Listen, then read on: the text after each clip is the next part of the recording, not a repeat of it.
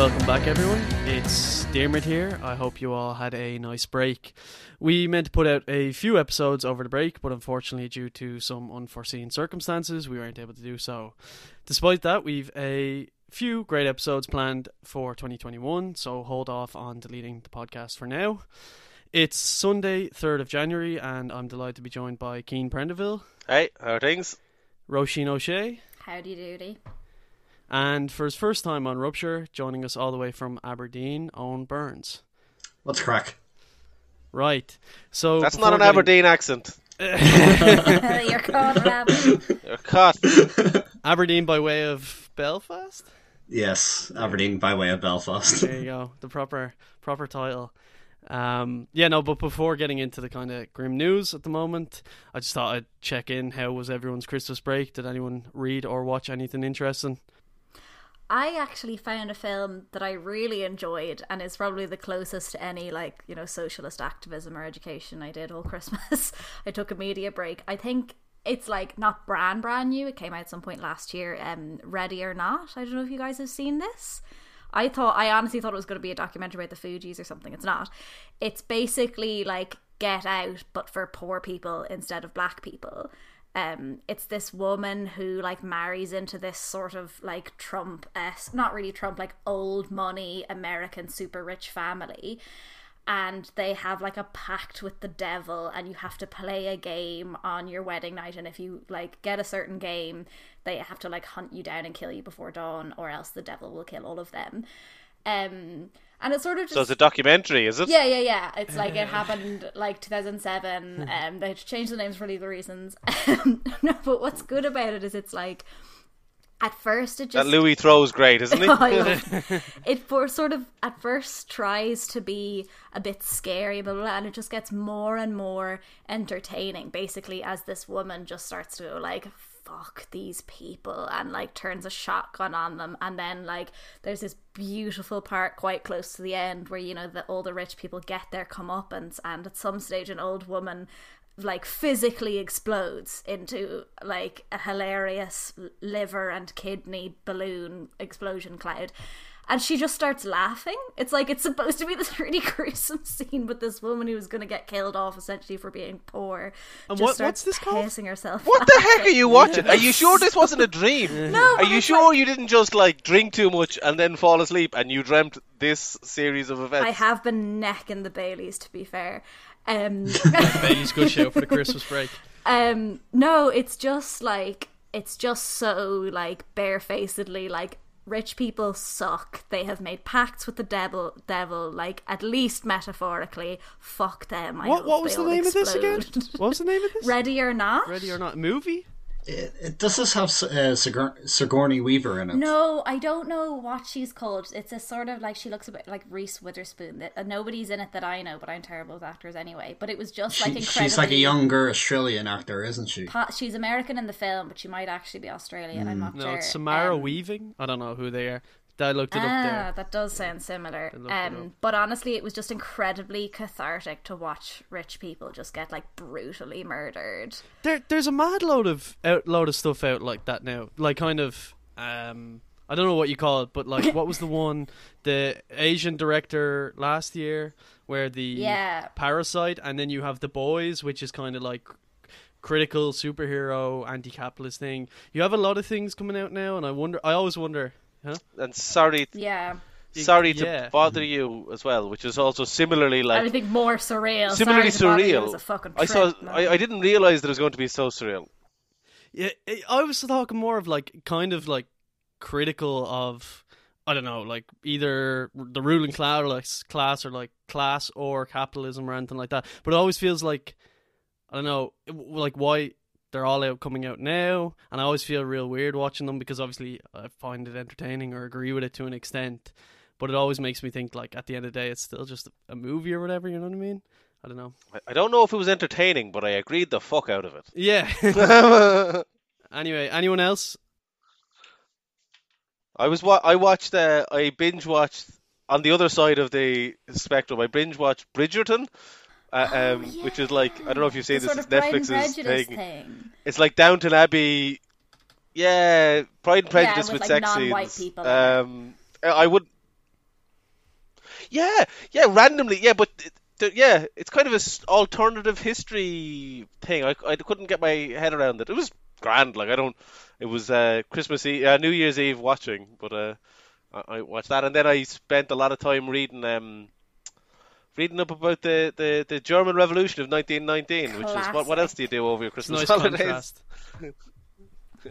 I'm preparing. I'm working on an article for the next issue of Rupture on uh, the workers' government and the the the, the, fight, the fight for left wing governments and how revolutionary socialists relate to the notion of of a of a left government coming to power through through parliament and how we how we link in with that demand and that, that, that idea. I'm writing an article for Rupture on it, and the German Revolution is kind of relevant. Uh, it's kind of where all of this debate and discussion started. So Pierre Broué's German Revolution, it's phen- it's phenomenal. I think it's a really good book, um, because like when you read about the Russian Revolution, uh, like it, you know how it ends. It, you know they succeed in taking power, and then obviously, but but like with the the German Revolution, it's one series of like mistakes after another.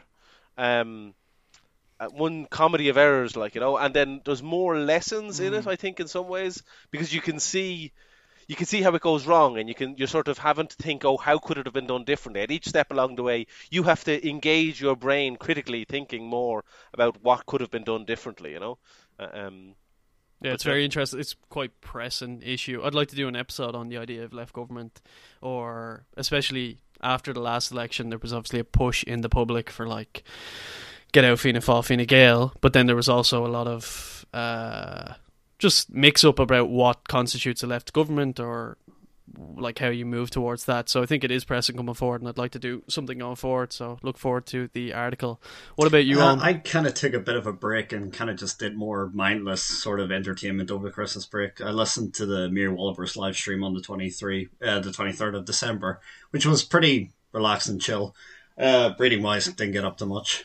also Yeah, seen it it. was yeah, really good listen, and the, those lads are sound as hell. And then breeding wise, I didn't get re- much of a chance to read over the Christmas break because I was doing other things. But uh, I was given quite a decent amount of books to catch up with in the new year. Uh, I got Cleaving Devara's book on Gaelica, and I'm planning to get a, po- a copy of Lost Revolution for reading in the new year. So Lost Revolution's very good. I read, I've read bits of it. Now it's like 600 pages.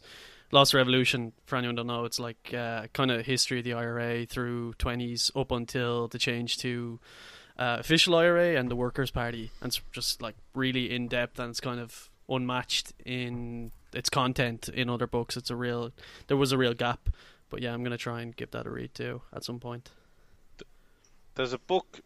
There's a book about the German Revolution also called Lost Revolution. I'll pick It's that like- up as yeah, well. I think it's gonna be Jesus. quite a common name. Tie, tie, tying it back a lot up, of lost you know? revolutions, You'd Kane. fall out of your pockets. You'd lose them Oh, down the we've side. lost more- we've lo- we've- We've lost more than we've won now at this stage. Yeah. Yeah.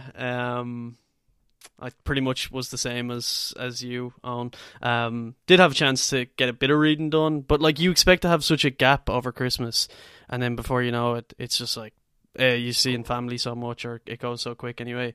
Um Oh, I, I I got to catch up on Lego with Friends or Lego Friends. Anybody seen this Game or movie? masterpiece? The the TV show which my Oh, is nephew this and anything niece. like the like were Lego watching. Ninjago Um, thing? no, Ninjago's a good good, good show. Good uh, I've watched a good I've watched a good bit in Ninjago too with my nephew. Oh, this one's geared towards. This is the pink one, so it's it's for the girls. You know, they have the Ninjago's for the boys, Yeah. obviously. And this one, this one's what my my uh, niece is big into. So I had to watch hours and hours of that. But yeah, good political content in there I'm as well. You know. I'm sure. Um, yeah, I guess like we're pretty much that. That's the lighter side of things. Uh, we wanted to kind of before moving on to the news pieces, which are, are fairly grim. I think the two things that we want to touch on is the um, shooting of George Nkencho by the Gardaí, and also the spiraling cases of COVID. Um, just for the first one of those, I think. Um, it obviously the shooting took place on 30th December in Clonee. The background, as far as I know, is that um, a young man was suffering from like a mental episode and had an altercation in a local shop with a knife, and that had led to the Gardaí being called. There's videos of them like following him back to his house, and then unfortunately him taking a swing and them shooting him multiple times. I think it's a it's a fairly shocking story all round. Um, my own view is that I think the Gardaí should like the force used by the Gardaí should be re- reviewed extensively, and I'm not of the opinion that like murdering uh, George Nkencho was unavoidable if you watch the video itself, there's like 10 guards around him. And I've seen a good few videos since then of police units disarming people with knives. Uh, so questions kind of have to be asked, like if it was necessary, and also to what extent the fact that George was black kind of influenced uh, the course of action taken. I think that's been highlighted most in the in the last few days. What do people think of the, the story itself or kind of the, the discussion after, afterwards? One thing that I haven't seen said an awful lot about it, but like is uh what whatever about whether it like whether it was necessary or not necessary, we don't have all the evidence. I find it hard to believe that it was like that they needed to shoot him five times seems a bit overkill to me. Uh, um, like I don't, yeah, but leave that aside. There's another problem here, which is that like um the Gardaí are not the people that should be phoned to the scene when somebody's having a mental breakdown. You know, uh, um, uh, this was this was somebody having a mental health crisis. Uh, um, yes, like lashing out at people. I like uh, my heart goes out to the workers in the in the shop that were uh, attacked and made feel like in, that their life was in danger. Uh, um, but that there's no service like the, the armed response unit are not trained to deal with mental health issues. They're trained to shoot things you know? Uh, um, so if you train people to shoot things and they're the people that respond to mental health crises then what you're going to get is you're going to get people with mental health crises being shot you know? Uh, um, and i think that's part of the like that, that the, the police force are not the force that should be responding to these things. But there is no other like crisis um, mental health support sort of team to, to come out or whatever you know? Uh, um yeah, that was one thing that I, I'm surprised hasn't been talked about more. But yeah, yeah, I've seen a lot of it. Like I think, I think it's obviously such a heartbreaking story, but I think because you know George Floyd is really heavily in people's minds, and it's almost like you know everyone was like oh here's to 2021 i can't wait to start a better year and here we are with like a young black man killed by police and covid cases spiraling again it's such a like grim deja vu. Like it's almost like we've gone up a fucking difficulty level on the horror video game that is this decade. Like, but because that's so present in people's mind, because BLM is still such a like ongoing thing and people are still really aching from it, that is where it goes to. And obviously that's a huge part of it. But I think like yeah, I've seen so few people talk about the mental health thing. And Cian is right that like as far as I know, for instance, even if you section somebody that like they are in an emergency mental health situation and need to be brought to hospital. It's not an ambulance, it's the guards who come and get them. They bring them to hospital, but again, it's the guards and they don't know what to do with them in the meantime. And like, you know, lately so many like young men have had such a hard time with mental health and it's becoming more and more talked about and you know pe- like public figures that people are into like Blindboy who's obviously super popular has done so much to make that open.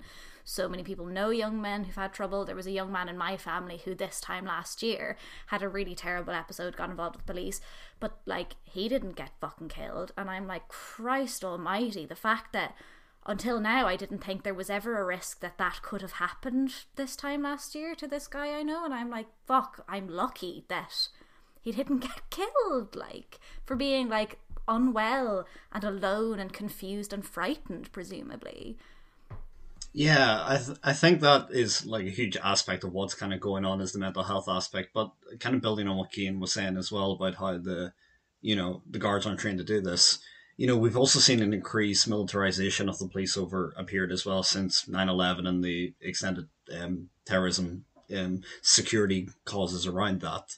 And that like that's one of the direct causes of what happened in thing. It was a, a, militarized police force who were confused about what was going on. They hadn't dealt with these circumstances that Roisin and Cian brought up of a mentally, you know, stressed person within this place, and you know they they did what they did because that's what they're trained to do. And I think whatever the GSOC report says, I think you know we uh, we as a larger group within society kind of need to analyze that and kind of discuss it further and say, look, if someone is sanctioned and or if someone is clearly having a mental health problem within a public sphere, we have other routes of exiting it rather than you know sending in guards to handle it. Yeah, I was listening to um, that podcast that Tortoise Shack do, policed in policed in Ireland today, and one of the experts that they had on the panel was saying like what one of the reforms that's been pushed for a long, long time, and even the courts have made calls for this, um, is to adopt the model taken in, in European countries where you have a force which is both guards and like like like therapists or things like that who get sent out together. So if someone has a knife, you obviously get sent out guards. Um, in in the case that gets escalated or they need to disarm someone, but you also have experts that understand like the condition that the person's in and the best way to de-escalate these types of things. Um, but yeah, it's a it's a major recurring issue around police brutality and further militarization of the Gardaí. Like we would have seen that video. I don't know if anyone's seen like two weeks ago of the Gardaí just like ripping those lads out of the train. I, I don't know what it was for, but there was like a big furor on Twitter of how good it was to see this. And I think there's like a real kind of fetishization of the guards and authority, especially over through the pandemic. Um, and you, you don't have to go far to find stories of like Gardaí dealing with working class or minority communities in heavy handed uh, ways. And like some people have touched on reports on biases within the Gardaí towards whether it's working class, minorities, or travelling communities. Um, so obviously that comes into play uh, a lot. And what Owen was saying there on the um, like presence of armed units, we've seen this year like armed units at evictions. Um, and that's kind of concerning. Um, just to see that normalized over over this period, I think is is a major issue. But even uh, so, they, they, they're not trained to deal with it. But the other example that we've had uh, in the not too distant past of Gardaí dealing with somebody in a mental health crisis was the Dara Quigley uh, uh, example, uh, um, which obviously the bill just passed and o- over Christmas that uh, makes image-based sexual abuse um, illegal at, at last. But there, that was a case where uh, Dara Quigley was a, a journalist going through a mental health crisis. There was video of her walking naked. The Gardaí that were dealing with this, they were the ones that were dealing with this. But one of the guards recorded the video on his phone and sent it around to all his friends, fellow guards, and then it ended up posted up on the internet. And Dara uh, um, ended up killing herself. Um, but like that is an, an interesting example because none of those guards were ever brought to justice. Uh, um, the ones responsible, so or publicly named or anything, and so the notion that and like that's ex- exactly they, they should not be the force dealing with mental health crises, uh, um, but also we can't just put our faith that the that the GSOC will work it all out, or that the, the, the forces that be will figure it all out now in an investigation. Like I have I have no faith uh, um, whatsoever um, in GSOC uh, to, to, carry this out. Like for one, GSOC's final report, uh, as I understand it, doesn't even need to be publicly published. Uh, the details of it don't necessarily need to ever come out. They can do this in private, and that, that's just not acceptable. But also, like we need an independent inquiry. We need somebody that's representative, some group that's representative. Uh, um, of the working class community, uh, um, uh, uh, of of uh, the Nigerian com- community, of like uh, of the trade unions, of, of uh, uh, human rights groups or whatever, to be the ones investigating this because you just we can't leave it to the guards to investigate the guards. Yeah, uh, yeah, exactly. You can't leave the guards to investigate the guards, and we don't know the procedure of what the GSOC are going to continue under going into this. We don't know who they're going to contact, who they're going to speak to, family members of George, or even people within the community. So how, when, if, even if the report is published publicly, which as Cian has already hinted, it probably won't be. How are we going to scrutinize the guards afterwards and say, okay, this is what you did wrong, this is what you did wrong. How are we going to make things better in the future for these communities going forward? Yeah, and I think there's a history of issues around like Maurice McCabe, the scandal there. Uh, Jobstown, there was an inquiry after in biases in the guard. Uh, Cian might know better, better than me because uh, I'm not as informed on well, that case. you had a whole series of guards yeah. that got up in the Jobstown trial Um, and thank God they didn't have guns, because if they did have guns, we may be mourning the loss of Paul Murphy. um, do you remember that guy? No, uh, uh but luckily they didn't. Uh, um, but the the the the the guards got up during that trial, loads of them, and said that they saw Paul Murphy say things, that they saw the protesters say things, and then the video footage came out of the exact moments that the guards were describing, where Paul didn't say what they said, and you know the video footage contradicted it. So you had loads of guards that all at the same time misremembered in the exact same way uh, things, and I know, yeah, and that raised questions. Um, but again, there was never any uh, transparency as to as to how that happened. Uh, um, so you just like we can't put our faith in these people. The other side of this is the like all the lies. Like I, I had been tuned out of this. I'd been on holidays. I had been watching Bridgerton rather than this. Like you know, um, uh, uh, so but all all I did see was this. Like on Twitter, every time I went in for a bit, was like loads of this shit saying that uh, George was uh, had huge convictions, had 32 convictions against him, and all this sort of stuff, which I now, having tuned back in today and tried to catch up a bit, like it turns out it was all absolute lies, you know. But I don't know if anybody else was following that a bit more. Yeah, I've a, I've a good bit on this. Like, I wanted to kind of touch on it before we leave. The it's extremely concerning the kind of mobilization of the far right around this issue online. I think they've been far more coordinated and unified in their messaging on this issue than I've seen them in a long time. We obviously would have had it through the year last year. Um, the Minister for Children Education. Um, yeah, children. Roderick O'Gorman. Roderick O'Gorman would have had that um, a lot of stuff mobilized against him. Um, but you can see it in any of the comment sections of anything relating to this story, and especially on left wing commentators' pages, like I seen Paul Murphy's and Bríd Smith's and PBP's were all bombed uh, with comments. And if you look into it, um, Mark Malone has done quite a good bit on this the far right groups would be using messaging messaging apps like Signal to coordinate the type of messages that they're putting out. And some examples of this have been like they circulated an image of a lad with a slash in his face that happened during an English football match like two or three months ago, and they said that this was caused by George Show on the day. And they also argued that he had 32 previous convictions, and both of these things are like just used to kind of dehumanize him and justify his murder. But we've also seen them since then sharing videos and images seeking to ratchet up tensions when most of the videos aren't even in Ireland or they're not from recent times. They're like fights between black people and white people, or um, they've done fake WhatsApp messages too. And then what frustrates me the most is you see like absolute reptiles in the media like Niall Boylan you picking up this stuff and then being like a little like a happy carrier of far right messages uh, it's just like it's extremely grim I think and it's some... a bit cruel to mm. reptiles now. compare them to Niall. Probably, yeah. I think there's a lot of similar qualities, but uh, the reptiles don't engage in far right water carrying. just eat flies. Uh, um, yeah, like, and I was saying two days ago, I kind of think the left have let it slip. I know it happened over the Christmas period, and people are like entitled to take a break and stuff. But I've seen like a handful of really good anti-racist initiatives get up set up last year, and really, if they're not seeking to counter the narratives coming out from the far right, especially around these types of things, I just think we're fighting a losing battle, and it's something that we need to kind of shape up on majorly. It's definitely a blind yeah, spot. Yeah, we should be challenging rhetoric, and even the fact that the far right are sending out regular coordination messages about how you know we should speak to people in person and on social media kind of indicates that. I got sent, um, I don't know where this came from, but I got sent a mess, uh, one of them that was basically like now the media is condemning you know the far right from indicating you know turning a knife into machete turning zero previous convictions into 57 previous convictions the guards are saying fascist the yeah. guards said fascist and far right groups in their statement today which is mm. unprecedented yeah it's it's it's good to see that they're they're finally saying something on that but whether or not that will change anything is completely different to what is actually going to happen you know you know the far right have dominated the sphere in this uh,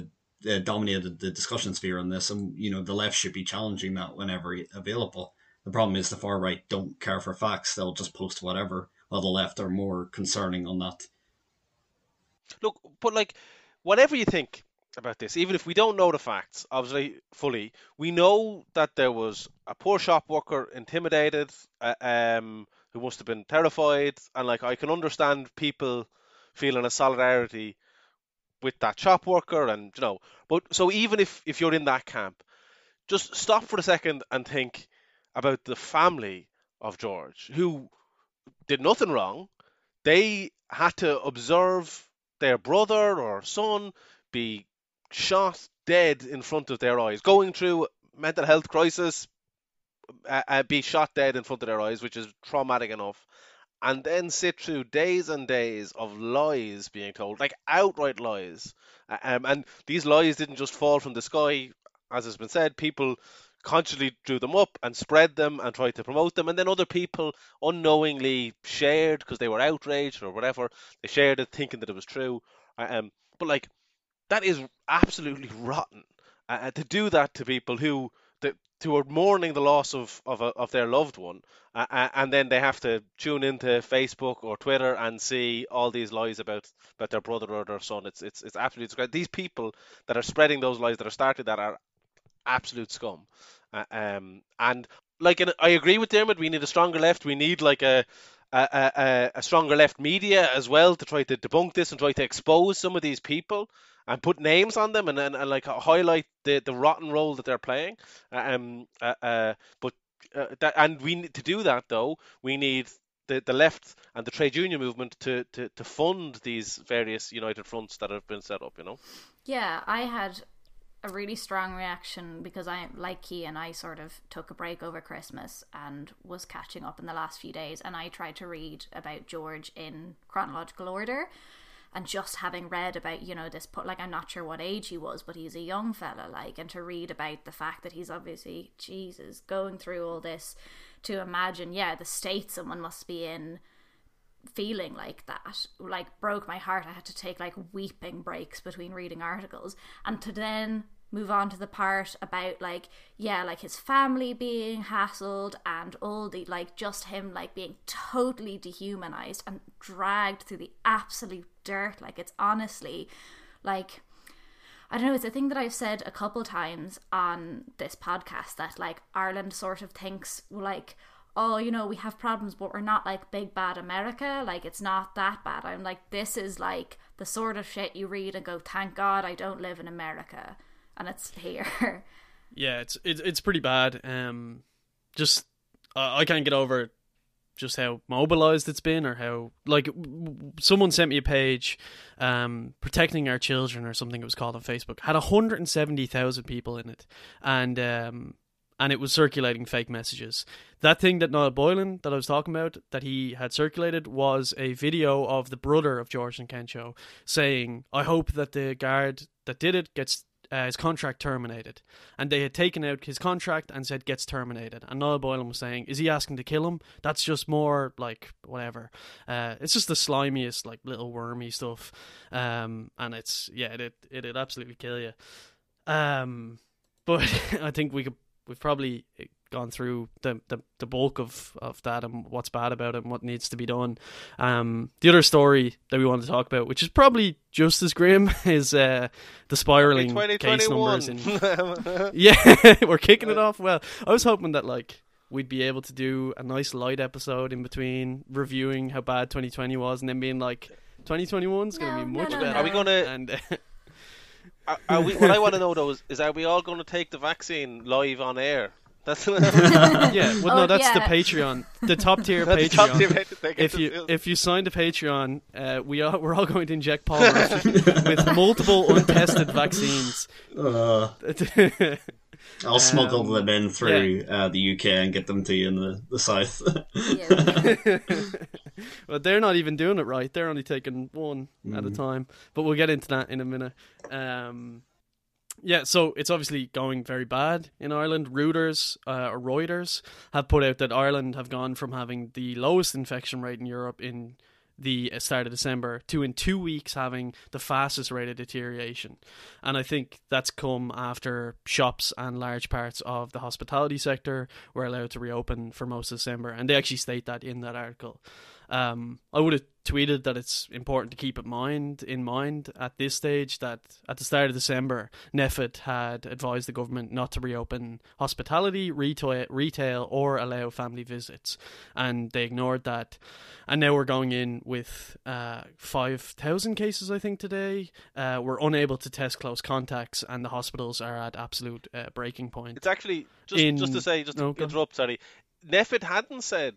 Uh, they had said that they had accepted that you'd need to have family visits over over Christmas, and they had they had supported that. Uh, um, uh, uh, but the government uh, decided, but they had said, look, you're going to have to have family visits over Christmas. People are going to have to see their loved ones.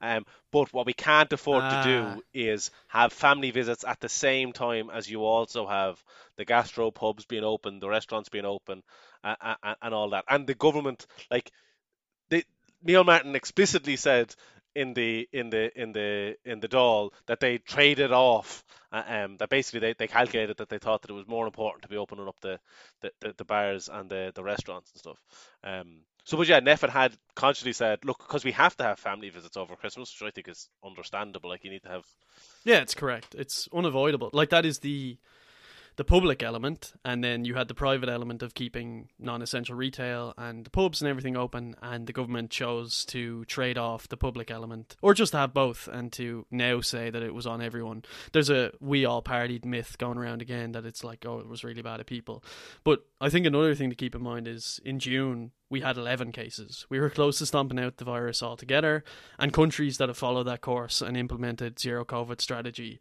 are celebrate celebrated New Year's out in parks, out in bars, like together. I've seen in Australia and New Zealand they had big festivals in parks. In China, it's insane. Uh, they're the exact same.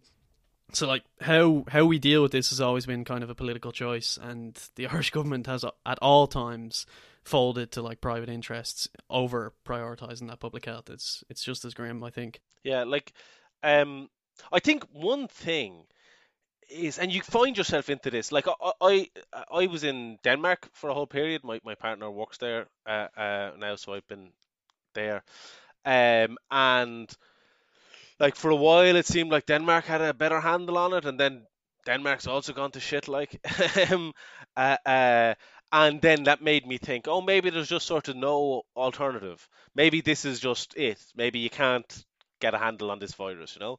Uh, um, and then you'd almost, you know, well, yeah, you'd almost give up hope or a bit, or, or like it's understandable how bad things are. But then I, I, I went and I did some more research and I was looking into some other countries, um, and like it is shocking how much there are a number of countries that have dealt with this in a much better way. Like Australia, which is not a small country, uh, um, has had no cases in the last two weeks. Uh, um, like Australia, New Zealand, but uh, they're obviously islands. But then you, you uh, Taiwan, uh, you have uh, um, even South Korea, um, places like that have managed to, like, over the past months and months, have had very very few cases, and therefore because because they had a proper lockdown and then they restricted entry into the country and they had a proper testing and tracing uh, re- uh, regime, which meant that anytime there was an outbreak, if one per- it was based on somebody coming into the country with the virus and then they were able to isolate, etc., etc. Um, but like we've never a- adopted that sort of, as I, I understand it's called. I'm not an expert in it, but that's zero COVID strategy, and the result is like we've had these yo-yos up and down. Uh, um, whereas there there is an alternative, you know.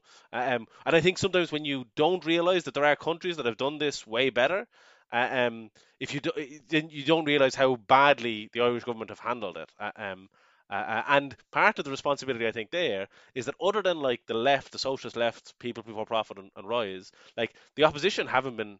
The opposition haven't been advocating zero COVID. I haven't heard them talking about uh, what Australia's doing, what New Zealand's doing, what Taiwan's doing. Uh, um, uh, what Japan is doing. They're, they're not talking about that, even the opposition. So they're letting the government really off the hook, I think, you know? Yeah, and that's part of like, I mean, obviously everyone is like anxious and angry and blah, blah, blah, but what me in particular, what pisses me the fuck off about the whole thing is like Dermot touched on this, like, um, this yeah this like well we all partied sort of thing as if it's like that's what it is. It's not that we didn't go for this actually viable alternative so that you could like hang out with your mates on New Year's. And like you know we like ignored health advice over and over and over again where it's like like and you know that like these cases going so high at the moment it's almost as if the government is like sorry we can't hear your health advice over the sound of our counting machine whirring violently out of control. We'll we'll come back to you in a bit.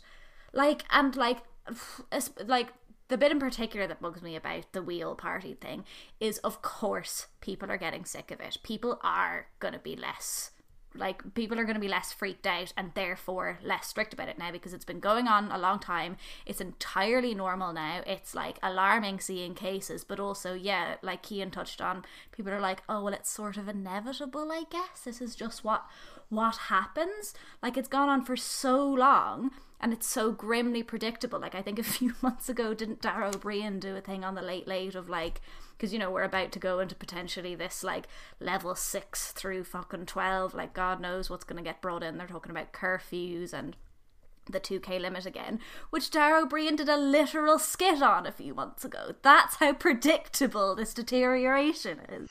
I, I think yeah, like the the the Irish government have been quite interesting with this because they keep trying to find excuses for why the cases are spiraling out of control instead of as you've already all indicated, like it's been the fact that they've opened up the the gastropubs and the shops and you know interacting between families and I know Micheál Martin was very persistent on the fact that it was the British strain that was like pushing the cases which is out. nonsense it's Yeah. absolute nonsense It's like ten percent of all the cases were proven to be the British strain, and yes, there is a huge concern about this British strain going out of control. And I can completely understand that living in Britain myself, but at the same time, it's the political decisions that are affecting the social decisions, and you know this will later like this increase in cases are just going to become a bigger issue as we go into the future and we do get access to these vaccines because the more people that have the virus the more of an issue we have accessing vaccines.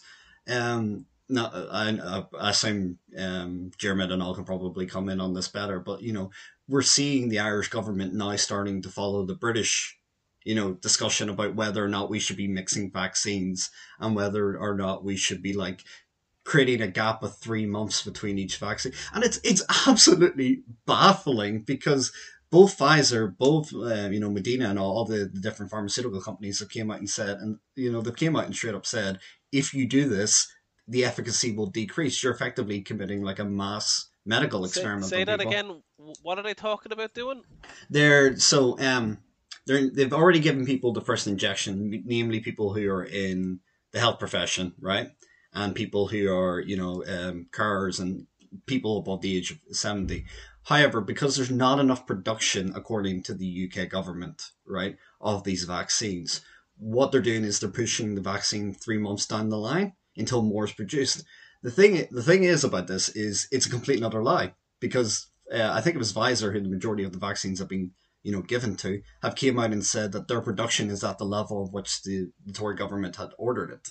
Now, the Irish government's talking about following that same three month extension. And is that only an issue because, like, my reading of that initially, I haven't read into it as much as you have, was that that was an issue in the UK because the Oxford vaccine required two, um, two. You have to take it twice or get two injections. Is that still the case if you only have to take it once? Do you still have to like? What is the issue with the gap? So uh, no, uh, Pfizer's the same. You needed to get two different vaccine vaccinations if it, if it's to Okay, be yeah. efficacious. So the initial one provides a potential sort of um, protection around that, and then the second one creates the full protection. Right?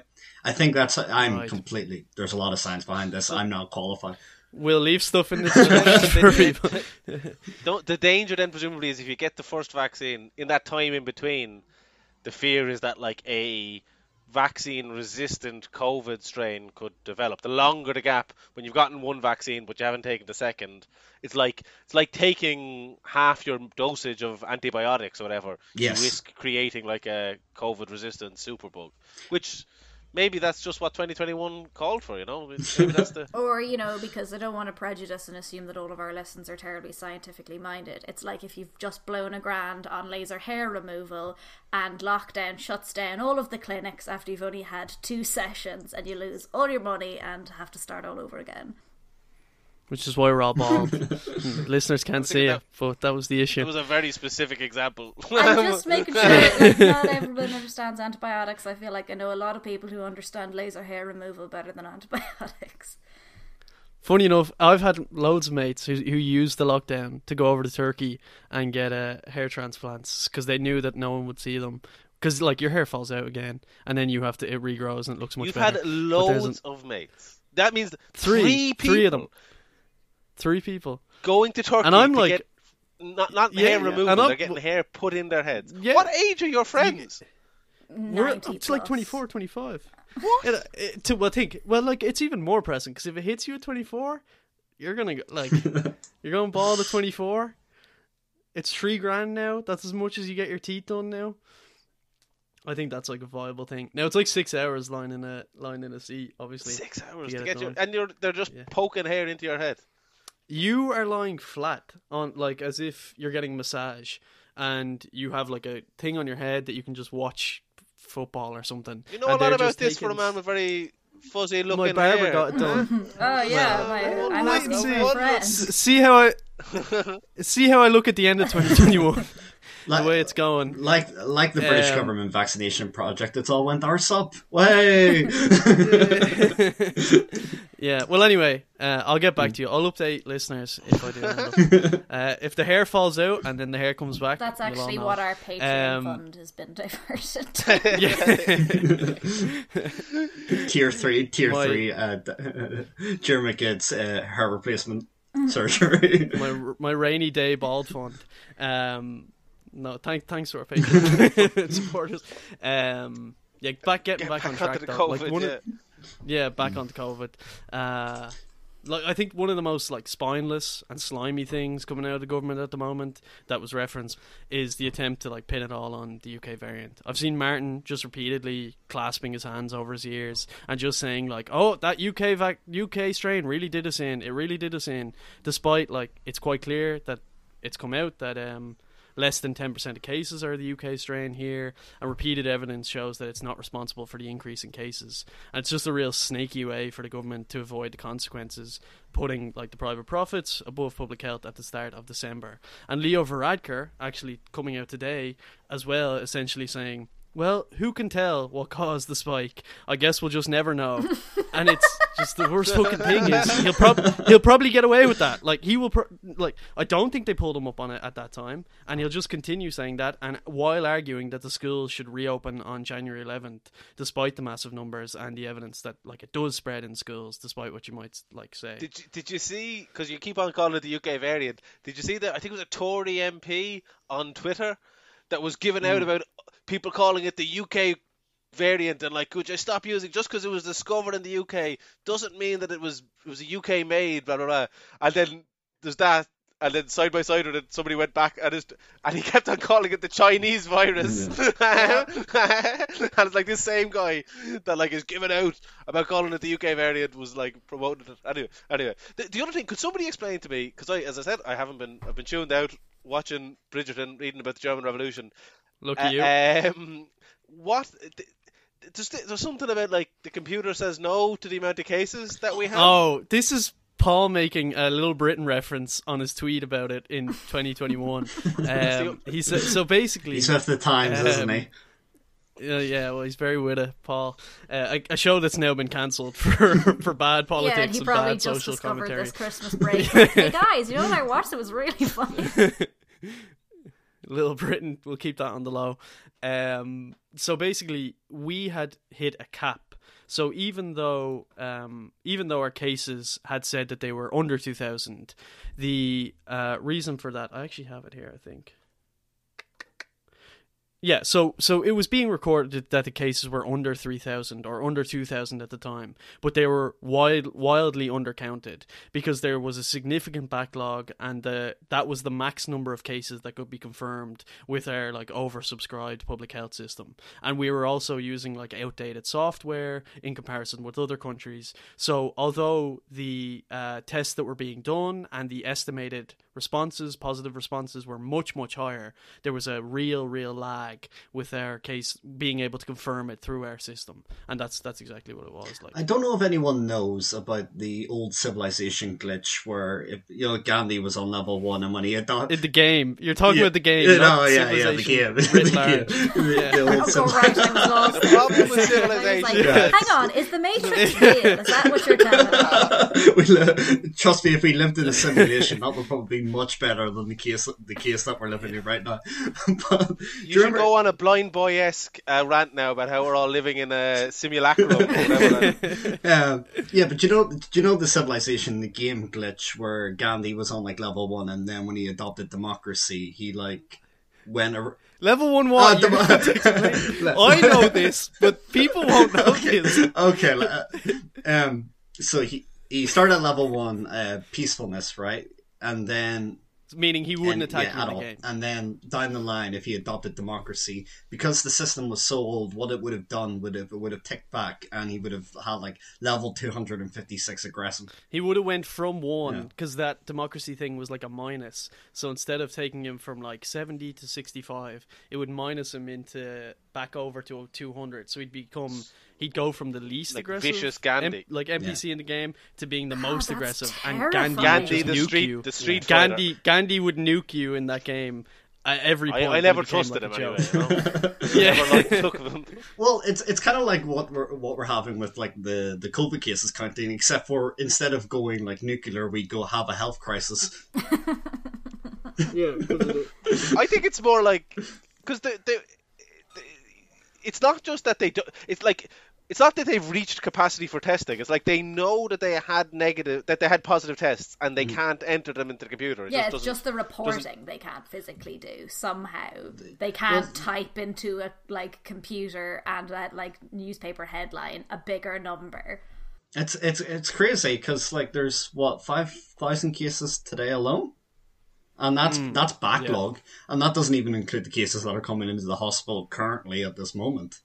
Gavin Reilly had tweeted that um, he said that he was told by a source that there's a, also an IT limitation in the software, so that even if public health teams were fully resourced and fully stacked out, and or the data input was uh, like automated and seamless, that there would be a ceiling of around 2,000 to 3,000 cases per day, and they would not be able to exceed that in confirmation over 24 hours. So even though we've hit 3,000 today, they still expect it to peak at 6,000 in the next few weeks. And that's because it's dealing with the, the cases confirmed from the 24 hours and also the backlog.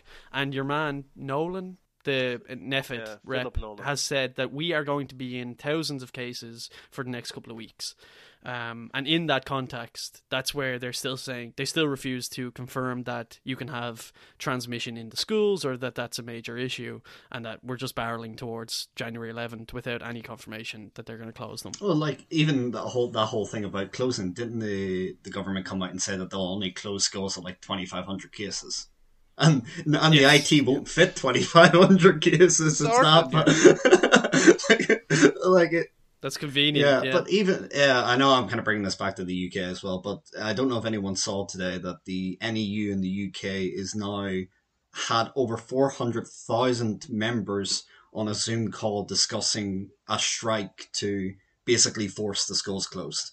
Now they'll they'll still do things like looking after children of you know, um, you know, um, what do you call them? Parents in yeah, parents in difficult situation, like that, key yeah. workers. That's the word I was looking for. Key workers. Yeah. You know, and it's funny because that could be replicated in Ireland if the you know the teaching unions were you know strong enough. They could turn around and say like, look, this isn't safe anymore. We're not safe to go into work, and we you know we we shouldn't have to go into work if both the safety of us and the children are at risk. And I I'm surprised that the the ambition of the NEU hasn't like kind of spawned out into other unions. I know again, I know I'm talking about the UK here, but I do feel like it's applicable. But like I know the NASUWT, which is another British union, said that they can do it. The GMB said that they're not going to do it. But like it could possibly be a solution where the schools just go right, we're closing because teachers just are at risk.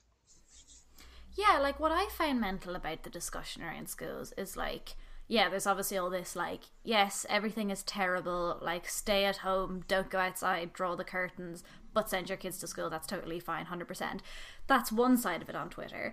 And then, interestingly, the other side of it, um, that I've seen in terms of like discussion and like you know it's always interesting to see just sort of what like regular people are like back and forthing each other in comment sections. What I've seen come up a lot is people being like, "Oh yeah, um, all these parents begging for the schools to stay open because they don't want to lose their valuable me time." This like really sarcastic thing where it's like. No, it's a real issue for people to look after their kids at home. Yeah. Like closing schools obviously seems to be more and more fucking essential, but it's not as if like cool grand there, no problem. But there's this bizarre attitude to it where it's just like, oh yeah, like mom is just at home having a bubble bath. What like the state of her, like Mm. I heard a story um, from one school. My sister is a or was a primary school teacher and knows loads of primary school teachers, but where um, a kid came into school and then during the day just said, "Oh, my parents are unwell at home," uh, um, and both the kid's parents were like at home off work with COVID. Were having to self isolate, like you know, and quarantine, positive, tested positive, and the kid was sent into the to the school. And now they, the teacher gave out and like you know, it not gave out to the kid, but like intervened and made sure that the the, the kid went home or whatever. But that's just like it's th- this notion has been created that somehow.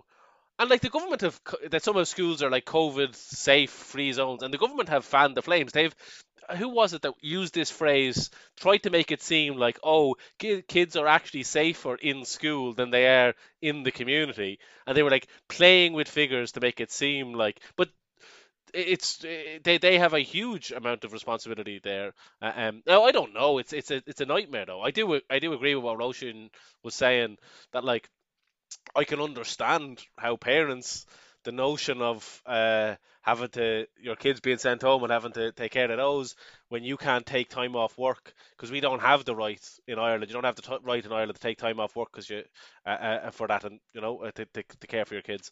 Um, I can understand that, but the bigger picture that I would say is to go back to the example of Australia and New Zealand and Japan and, and those that like if you were to do this right, if we were to have followed a zero COVID strategy, uh, get community transmissions down uh, uh, uh, to, to, to zero, uh, unexplained transmissions down to zero, and then stay on top of it, follow every outbreak and, and track them all down, like they've done there, you, you would be able to open up things up in a much fuller way um, and not have this. Because the virus doesn't doesn't just magically fall from the sky. Once you've isolated everybody that has it, then you can stop the spread of the virus, you know. Uh, um, but yeah, Uh, yeah, um, um, I have a family member who works in a school, and she's she's of the exact same opinion. She's very much like, look, close the schools, isolate them. We'll look after the kids that need it and things like that. But it's like there was this like rumor pointed out that kids just don't get COVID. You know, kids are these magical super beings that we should be testing to to get a vaccine because once they step into a school, they're immediately like immune to COVID, and it, it's so fascinating because that just was seems to be the opposite. But we're still they're still promoting this idea that oh kids are fine, and I've I've heard horror stories about you know kids coming in and the parent as Cian has already said, but in a different circumstances. You know, Didn't it, didn't an eight year old just die of COVID? Wasn't that a big thing in the UK? And and it, uh, yeah, so there it is. There, eight year old died in East Lancashire, um, with COVID. Like, and because I saw that being used to smear or to like attack both the Tories and Labour, because Keir Starmer would have said, "Oh, we need to get them back in school as soon as possible," uh, as he's prone to do. Like, and it's just it's it's shocking, shocking malfeasance on the side of both media and state to kind of permeate this type of thing. I'm going to need to get a thesaurus now. Malfeasance, and earlier on, I think Owen referred to the like efficacy, efficacy stuff. You know? You know what, Keen? You should have spent more time reading over. Christmas. this is what watching Bridgerton does for you.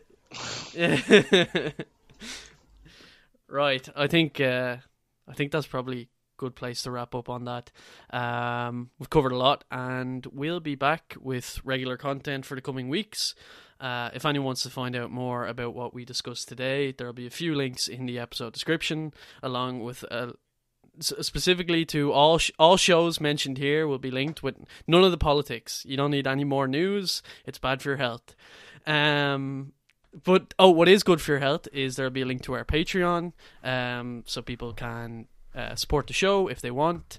And I think that's it. Are, are we promising one vaccine with a Patreon subscription? More than likely, we're working that out at the moment with Pfizer and Moderna have been onto the show as well as Oxford, um, because all of our everyone on this podcast went to Oxford, so we have a link in there too. Uh, yeah, so that's grand. And oh, and before we go, uh, rest in peace, Bertie Ahern and MF Doom.